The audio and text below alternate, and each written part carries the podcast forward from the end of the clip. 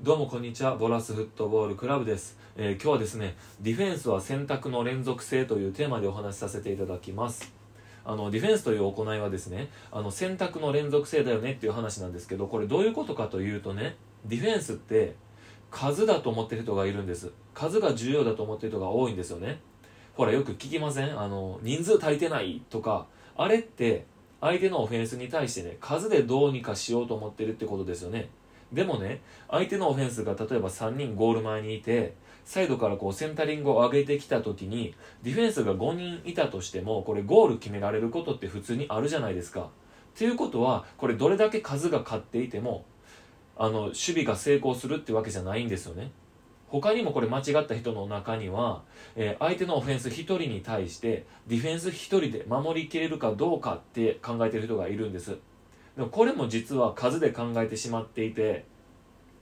相手1人に対してこっちも1人いるから大丈夫だよね守りきれるよねっていう考えでこれ要するに数足りてるから守ってねっていう話なんですよ。でこれも能力的に相手が上だったら守りきれなくってこういう時に対策として2人マークをつけるとかチャレンジカバーをするとか 結局数を増やすっていう考えになってる人が多いんですがこのディフェンスは数だっていう考え方から抜け出さないと絶対にディフェンスがうまくいくことはないんです。でじゃあね何が正解なのかっていうことなんですけど例えばあなたがディフェンスでね自分の近くに相手のチームのオフェンスが2人こうパスをもらおうとしてたとするじゃないですか。この時にあなたはどちらか1人のオフェンスをこうマークしに行ってしまうとフリーになったもう一人のオフェンスにパスを出されてこれゴール決められてしまいますよね。でこれだとゴールを守るというディフェンスの仕事ができていないことになるんであなたのディフェンスは失敗ということになります。でここで絶対に正解なのはボールを奪うゴールを守るっていうことでここを中心に考えていかないといけないんです。でねこれ難しいのはもう先に言ってしまいますが正解はないっていうことです。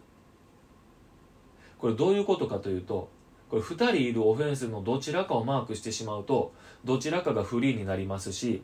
例えばじゃあ、ま、2人いるからって言って真ん中に立ってパスが出されてからプレッシングに行くっていう考え方これもなんか正解に聞こえがちなんですがこれ間に合わずにシュートを打たれてしまうかもしれないですよね。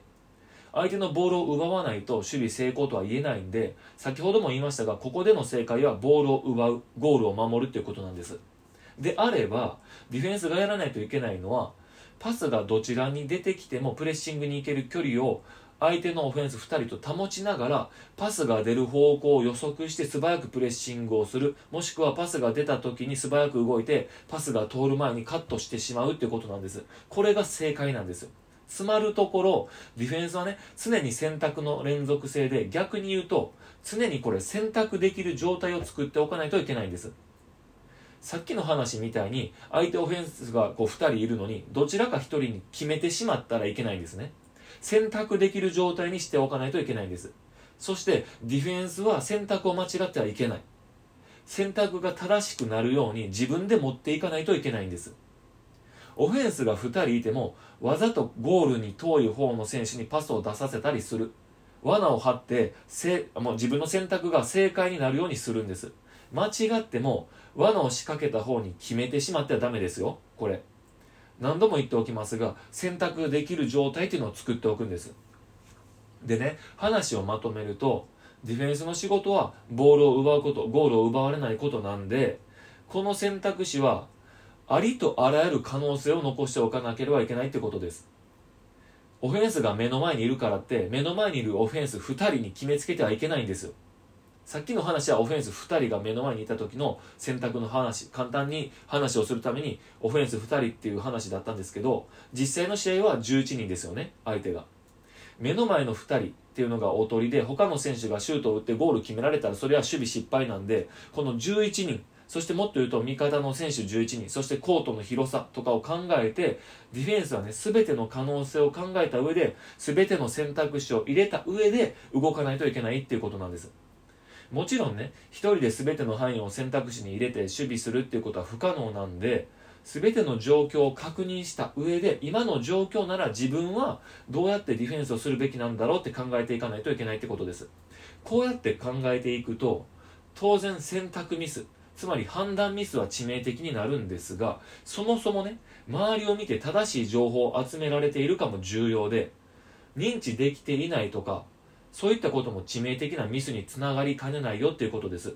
ディフェンスってフィジカルとかねテクニックとか、まあ、スピードとかそういったことと同じように認知能力とか思考能力とかも高くないといけないっていうことでこの辺りもちゃんと鍛えておかないと最高のディフェンスってできないよっていう話です。今日の話をまとめるとねディフェンスは常に選択できる状態を作っておいてその上で選択が正しくなるように自分で持っていかないといけない。罠を張って選択が正しくなるようにしていく。それから常に幅広い視野で情報を集めてよく考えて正しい判断をしていく。これがディフェンスだよねっていうお話でした、えー、今日はディフェンスは選択の連続性というテーマでお話しさせていただきました。それではまたお会いしましょう。さよなら。